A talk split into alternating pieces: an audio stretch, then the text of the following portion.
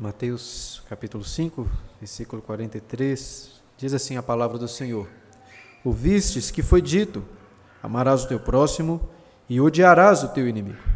Eu, porém, vos digo: Amai os vossos inimigos e orai pelo, pelos que vos perseguem, para que vos torneis filhos do vosso Pai Celeste.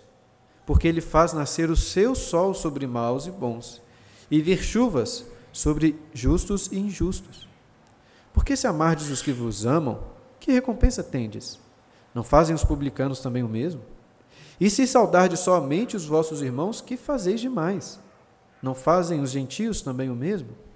Portanto, sede vós perfeitos, como perfeito é o vosso Pai Celeste.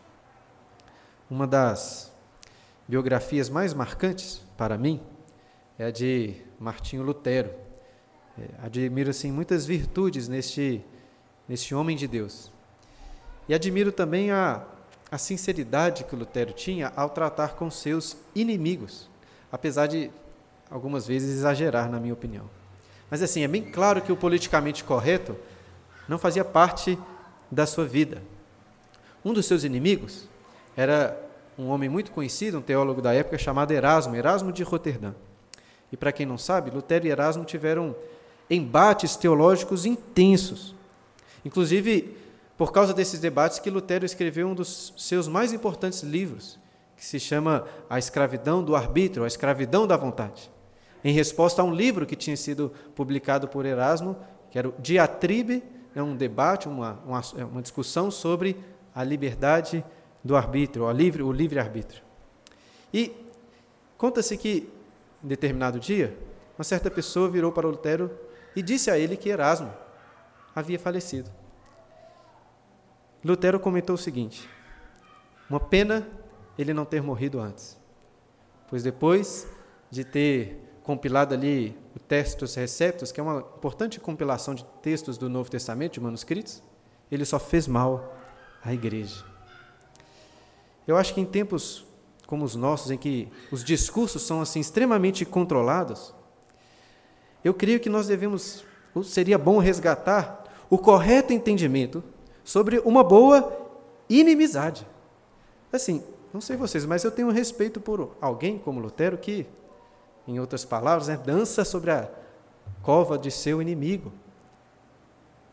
Mas aí você pode pensar, Pastor Bruno, parece que o que você está dizendo é totalmente contrário do que acabamos de ler.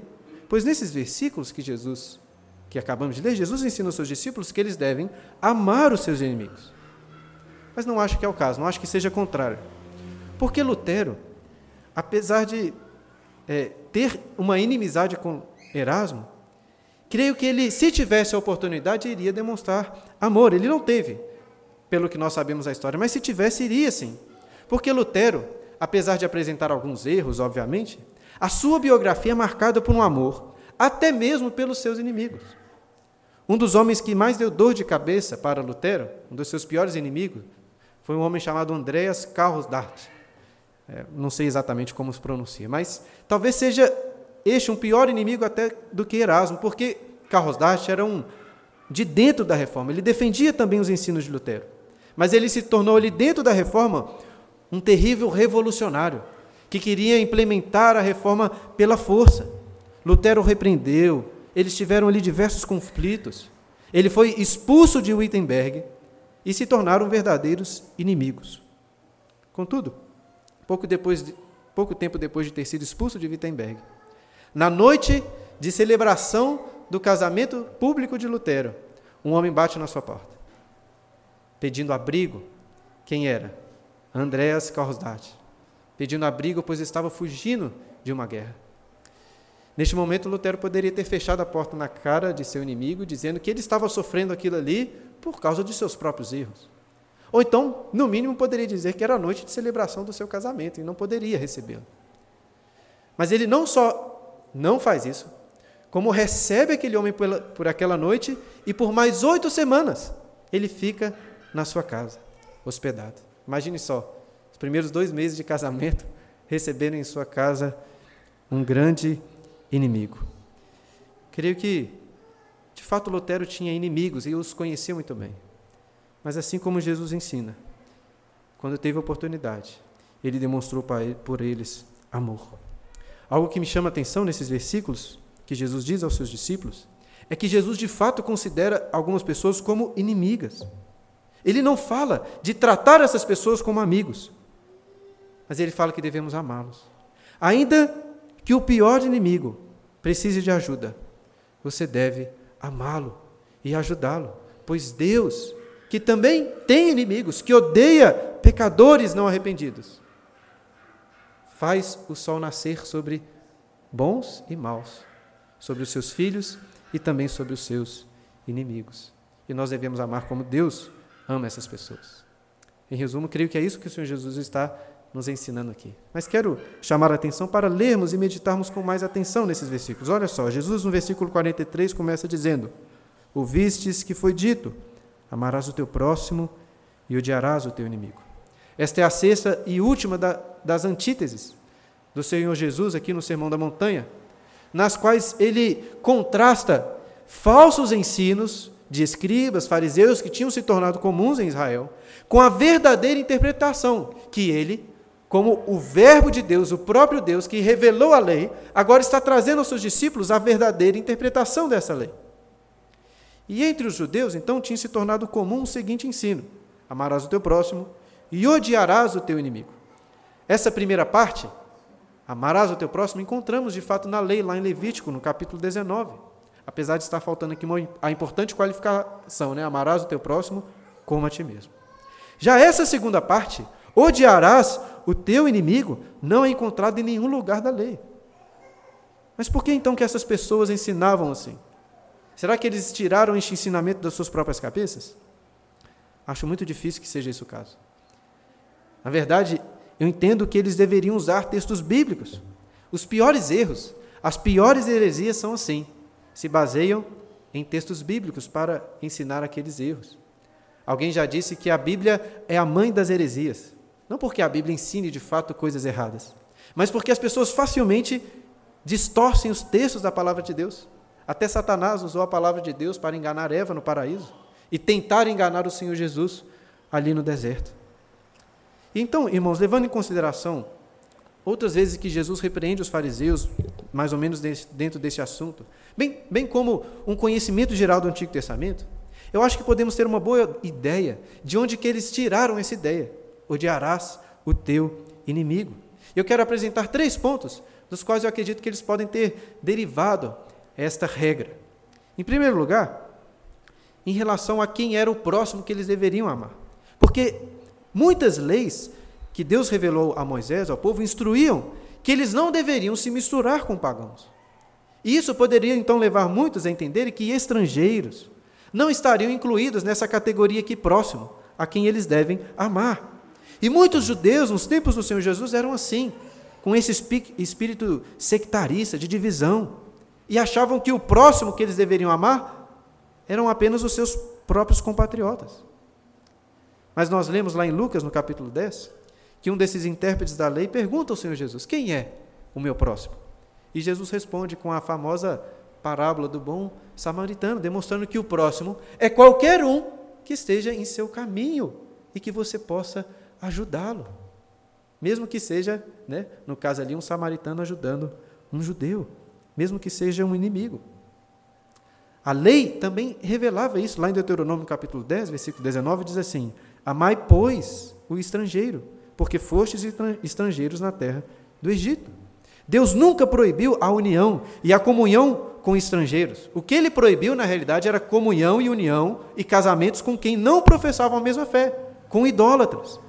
Mas aqueles que se convertessem ao Senhor, crescem no Deus de Israel, poderiam sim habitar em Israel, ter plena comunhão, serem circuncidados e até participarem da Páscoa. E nós vemos, podemos citar aqui alguns exemplos nas Escrituras, de mulheres como Raabe, Ruth, estrangeiras, mas piedosas, que se converteram ao Senhor, se casaram com homens em Israel e fizeram muito bem.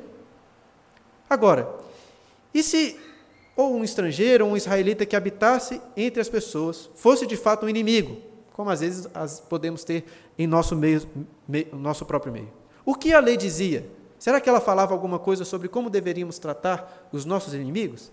Sim, lá em Êxodo, no capítulo 23, versículo 4, diz assim: Se encontrares desgarrado o boi do teu inimigo, ou o seu jumento, lhe reconduzirás. Se vires prostrado debaixo da sua carga o jumento daquele que te aborrece, não o abandonarás, mas ajudá-lo-ás a erguê-lo. Ou seja, um israelita, ao ver o boi do seu inimigo, ele não poderia se vingar do inimigo, dizendo assim: ah, vou matar este boi. Ele nem mesmo poderia ignorar aquela situação. Ele tinha que ter o trabalho de reconduzir o boi até a terra do seu inimigo.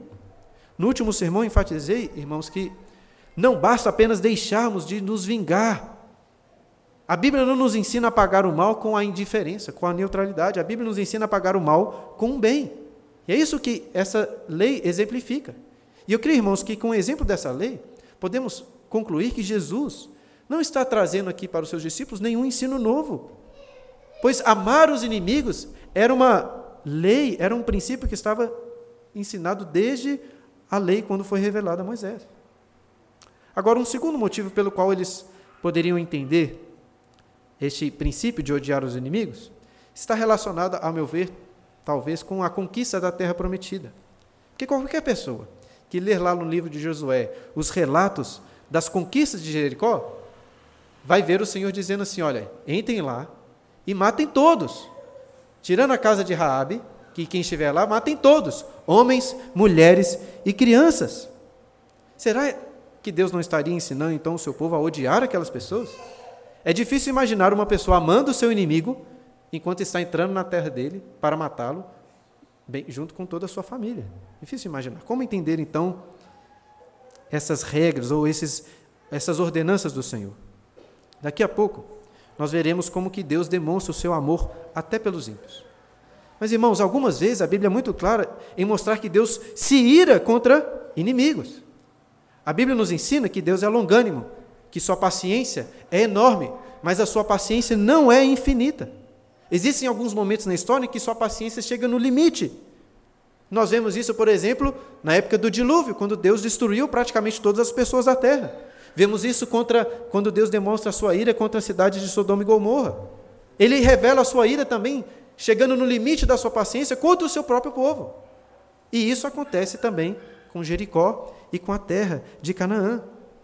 Lá em Gênesis 15, centenas de anos antes da conquista de Canaã, Deus levou Abraão para aquela terra e disse para ele o seguinte: Gênesis 15, 16: Na quarta geração tornarão para aqui, porque não se encheu ainda a medida de iniquidade, a medida da iniquidade dos amorreus, que eram as pessoas que habitavam naquela região.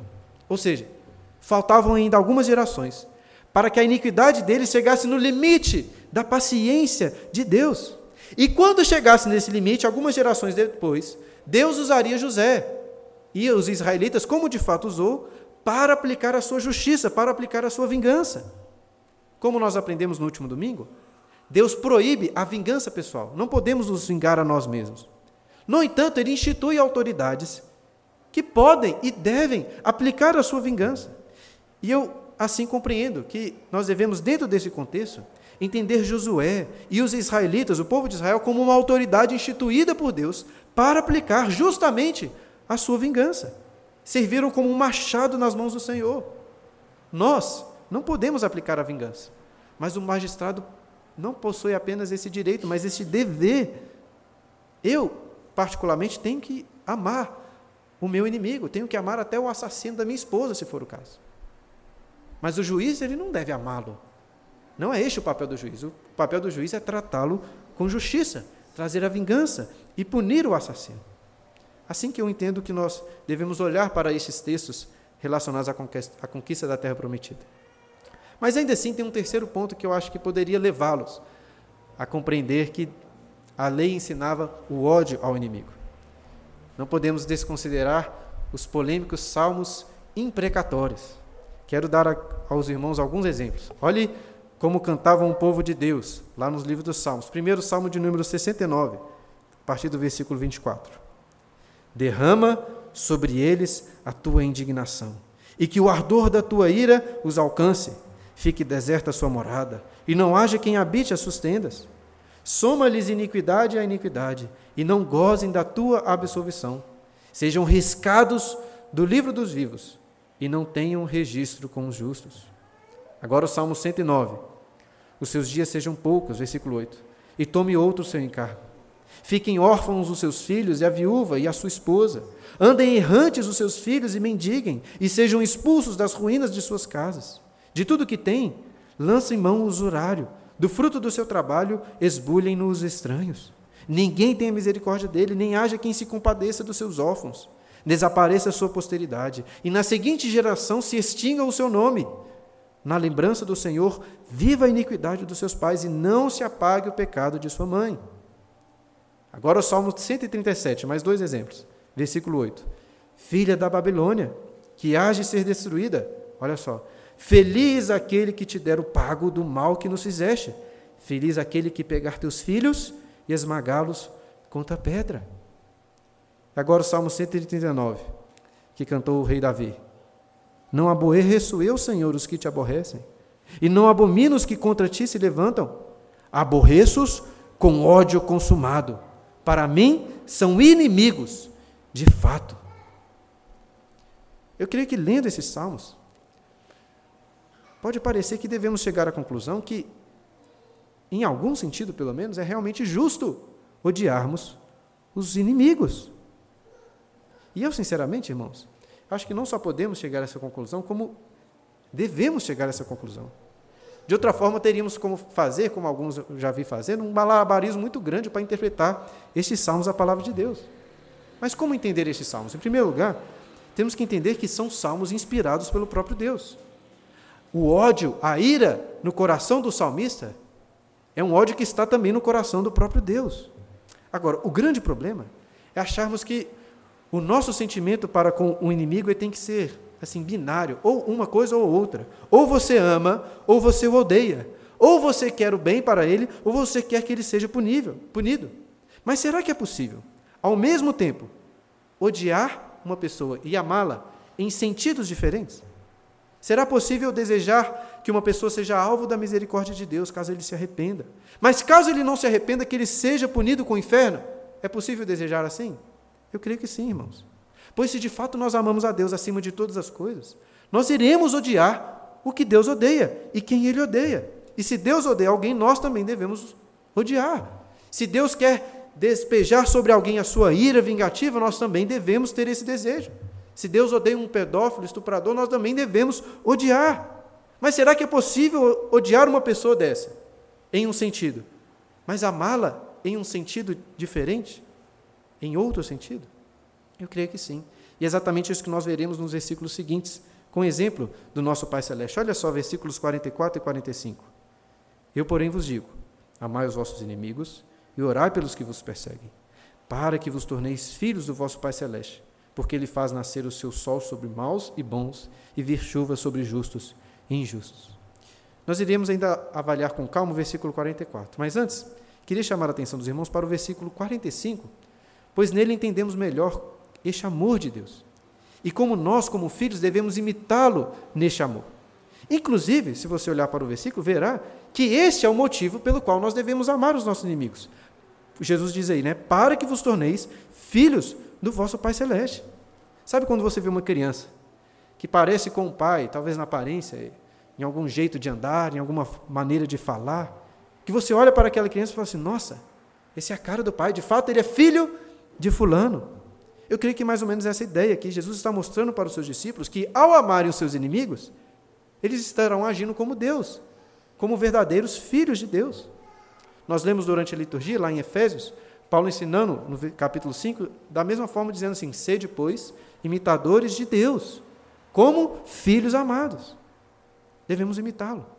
Agora, como que Deus demonstra amor pelos seus inimigos? Jesus explica aí. Porque ele faz nascer o seu sol sobre maus e bons, e vir chuva sobre justos e injustos.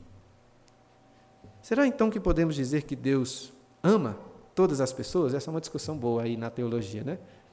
Eu creio que podemos dizer que sim e que não. Depende do sentido.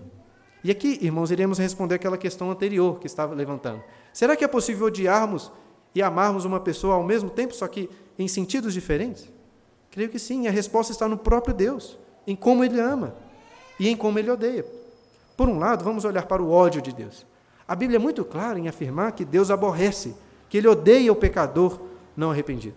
Deixe-me dar alguns exemplos para não ficar no ar essa minha afirmação. Salmo de número 5, versículo 4 diz assim: Pois tu não és Deus que se agrade com a iniquidade, e contigo não subsiste o mal. Os arrogantes não permanecerão à tua vista.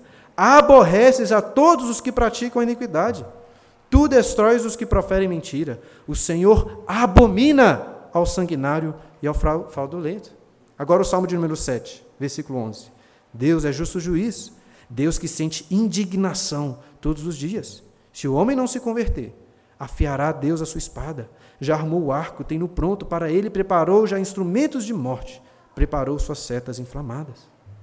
Poderia também citar Romanos capítulo 9, quando Deus, oh, me desculpa, quando Paulo trata ali sobre a eleição de Deus, mostrando que Deus amou Jacó e se aborreceu e odiou Esaú. Eu creio que com esses exemplos já deve ficar claro para nós, evidente, que Deus sim odeia de fato os seus inimigos, pecadores não arrependidos. Mas apesar de, odiá-los, Deus é paciente. Ele poderia muito bem, com justiça, puni-los imediatamente.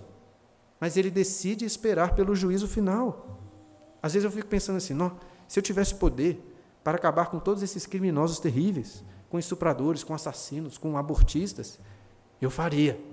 Mas Deus tem esse poder e não faz assim. Ele aguarda o dia do juízo final. E até esse dia, o que ele faz? Como ele trata os seus inimigos? Fazendo o seu sol nascer sobre eles. Eu, estudei esse texto durante toda a semana e, inclusive, estou tentando decorar o Sermão da Montanha à medida que é, estou pregando, mas até estava decorando errado, porque me passou desapercebido um detalhe. Estava fugindo uma palavrinha aqui. Me passou de ser percebido que Jesus está dizendo que o sol é de Deus. O seu sol. Algumas pessoas gostam de dizer que o sol é de todos, ou que o sol não é de ninguém. Mas não é esse o caso. O sol é de Deus, mas mesmo sendo o seu sol, ele faz o seu sol brilhar, não apenas sobre os seus filhos, ele faz o seu sol brilhar sobre os seus inimigos também, ele brilha para todos. A chuva não cai apenas na plantação dos fiéis, a chuva cai também na plantação dos seus vizinhos, inimigos que desprezam a Deus, ela cai sobre eles também.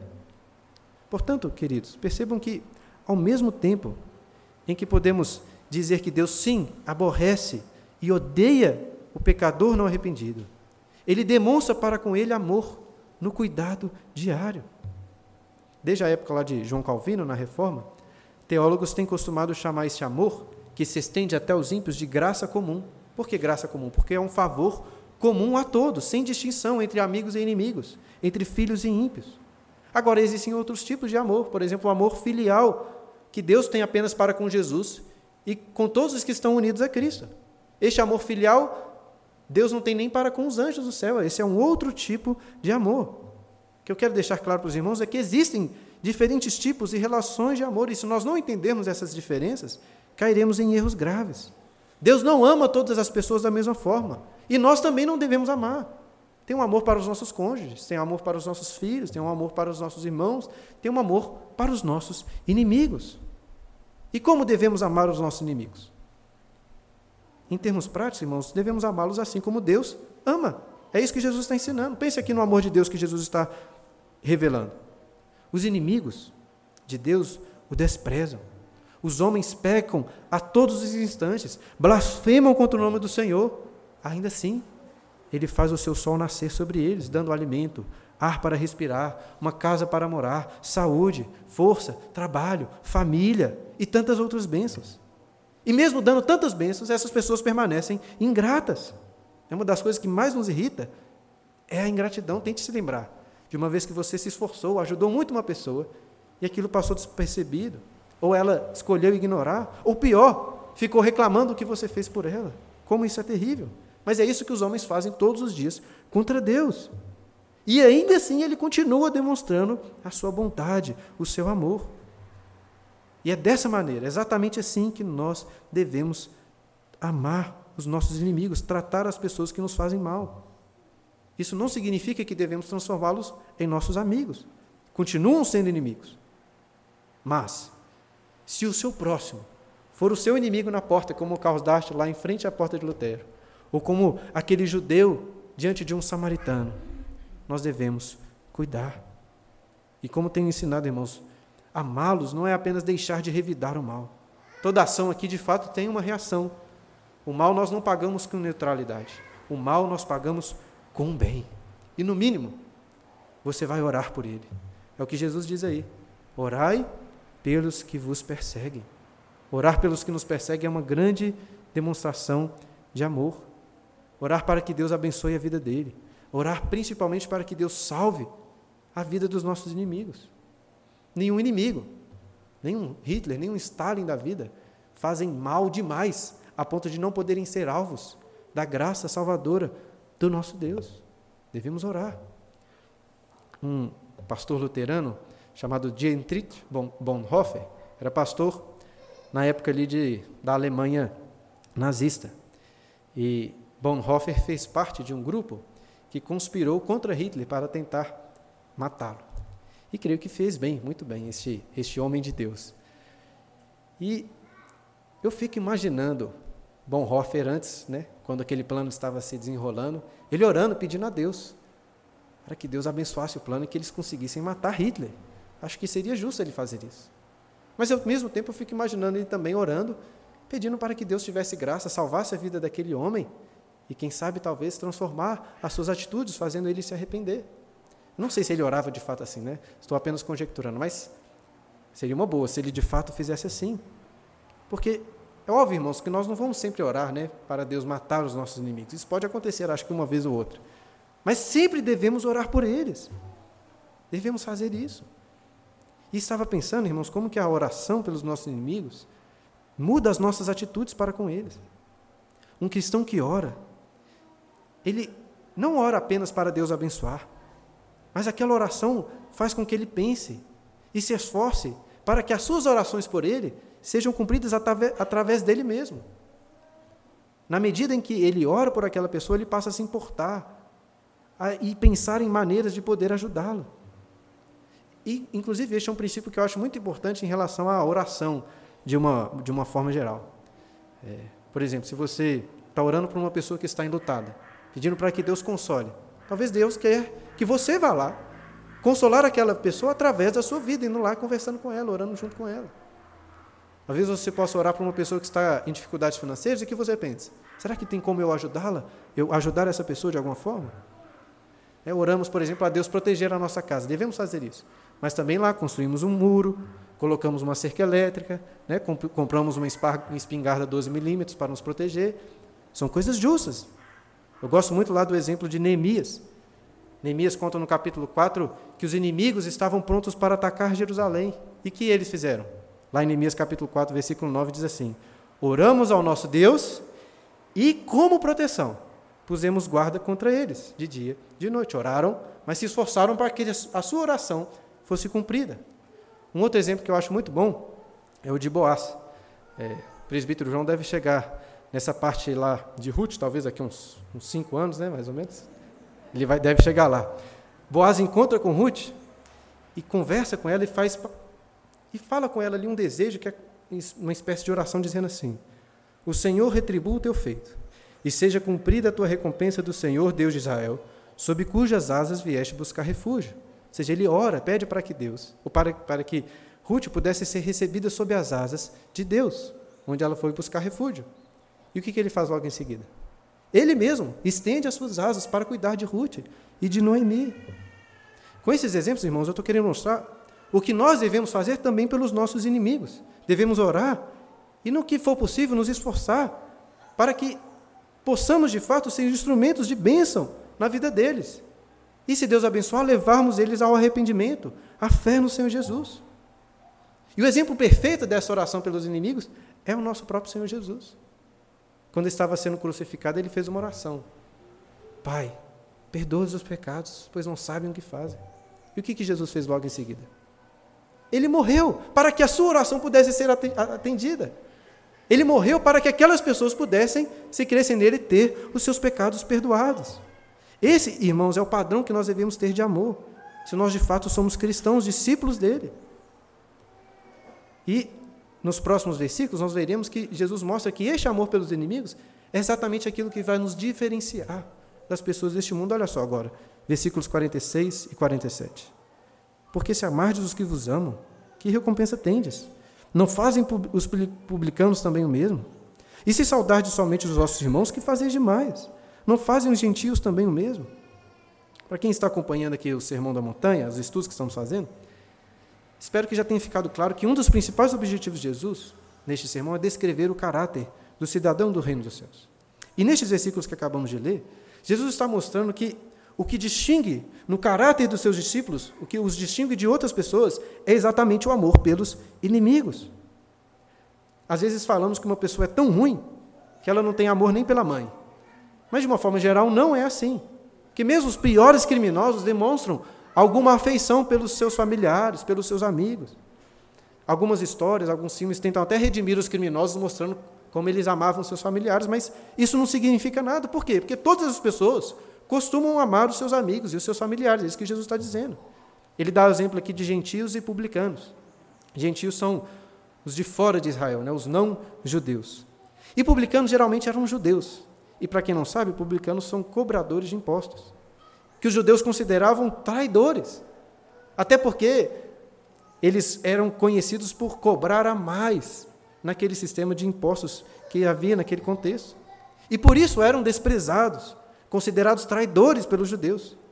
Mas até estes homens desprezíveis deviam amar suas mães, os seus, os seus amigos.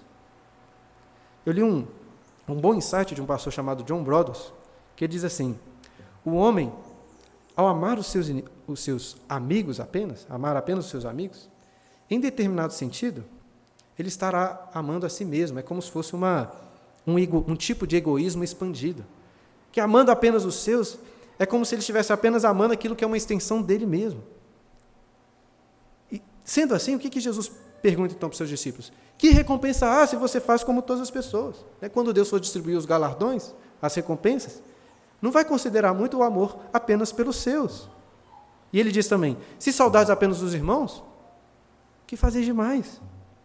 Não fazem nada que vai destacar vocês como verdadeiros discípulos do Senhor Jesus. Agora, se vocês amarem os seus inimigos, aí sim, isso é muito diferente. Porque, irmãos, de acordo com o padrão desse mundo, na melhor das hipóteses, somos ensinados a ignorar os nossos inimigos. Mas na pior e mais comum das hipóteses, somos ensinados a nos vingar, a revidar e a não deixar barato. É por isso que, quando, ao invés dessas duas opções, amamos o nosso inimigo, assim os cristãos demonstram que de fato não são cidadãos dessa terra, mas são cidadãos do reino dos céus. Um outro pastor chamado Alfred Plummer, ele disse que pagar o bem com o mal é diabólico. Pagar o bem com o bem é humano. E pagar o mal com o bem é divino. Porque quando fazemos assim, estamos espelhando, estamos espelhando a imagem do nosso Pai celeste. Devemos amar os nossos inimigos porque somos filhos de Deus e devemos ser perfeitos como Ele é perfeito. É assim que Jesus conclui, dizendo: Portanto, sede vós perfeitos, versículo 48. Como perfeito é o vosso Pai celeste. Em que sentido devemos ser perfeitos como o nosso Pai celeste? Obviamente que não é possível sermos perfeitos em um sentido absoluto. Em termos absolutos, não há nada, nem ninguém que tenha a mesma essência perfeita do nosso Deus. Lá em Êxodo, no capítulo 15, Moisés canta um louvor dizendo: Ó Senhor, quem é como tu entre os deuses? Quem é tu glorificado em santidade? Quem é como o Senhor? Ninguém. Deus é único. Não há nada, não há outro como Ele um pastor A.W. Pink, fala que esse é o atributo divino da solidão, pois Deus é sozinho nesse sentido. Nós podemos falar de outros homens, de outras pedras, de outros cachorros, de outras plantas. É por isso que até a gente pode criar categorias, né, de homens, de animais, de minerais. Mas essa categorias, a categoria deuses, é falsa em um sentido absoluto, porque não existem outros deuses, de fato, existe apenas um. Então não podemos ser perfeitos nesse sentido. Em que sentido, então, devemos ser perfeitos como Deus? Eu creio que o contexto aqui deixa muito claro. Devemos ser perfeitos no sentido de amarmos assim como Deus ama. Devemos ser seus imitadores, como verdadeiros filhos. Assim como você olha para uma criança e fala: Olha, ela é filha de fato do Pai, pois se parece com Ele. As pessoas devem olhar para nós e falar: Olha, como Ele é filho do Pai Celeste.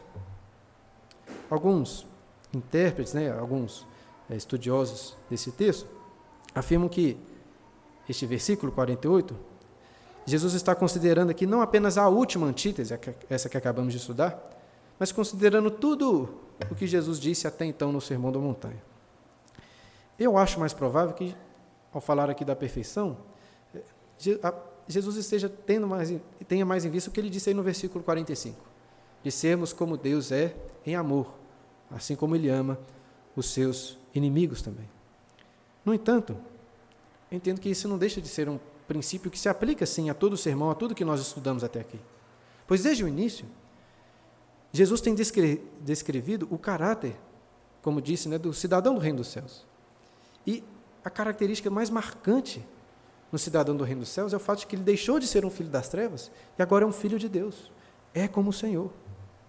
Portanto, irmãos, gostaria de concluir convidando a todos a fazerem a seguinte pergunta, pessoal: Como você se avalia de acordo com este padrão?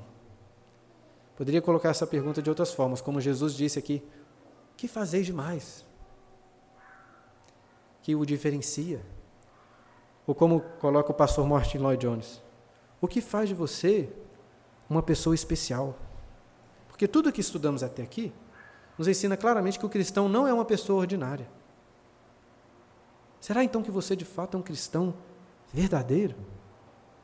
Jesus nos ensinou até aqui que o seu verdadeiro discípulo é bem-aventurado, humilde de espírito, que chora amargamente pelos seus pecados, manso, sedento e faminto pela justiça de Cristo, misericordioso, limpo de coração, pacificador e que sofre com alegria perseguições por causa do nome de Cristo. Também que ele é o sal da terra, tanto preservando esta terra de ser completamente é, destruída, apodrecida, como também realçando o sabor daquilo que há de bom, de belo, de prazeroso neste mundo. Ele disse que os cristãos são a luz do mundo, pois revelam nas suas obras a glória do Pai Celeste. Disse que os cristãos amam os mandamentos, a lei de Deus e cumprem e ensinam até os menores dos mandamentos.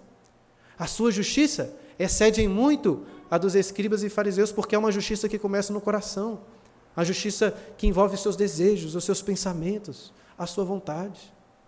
Não apenas uma justiça externa. Uma pessoa que não se ira injustamente contra o próximo. Uma pessoa que tem suas mãos e olhos limpos do adultério.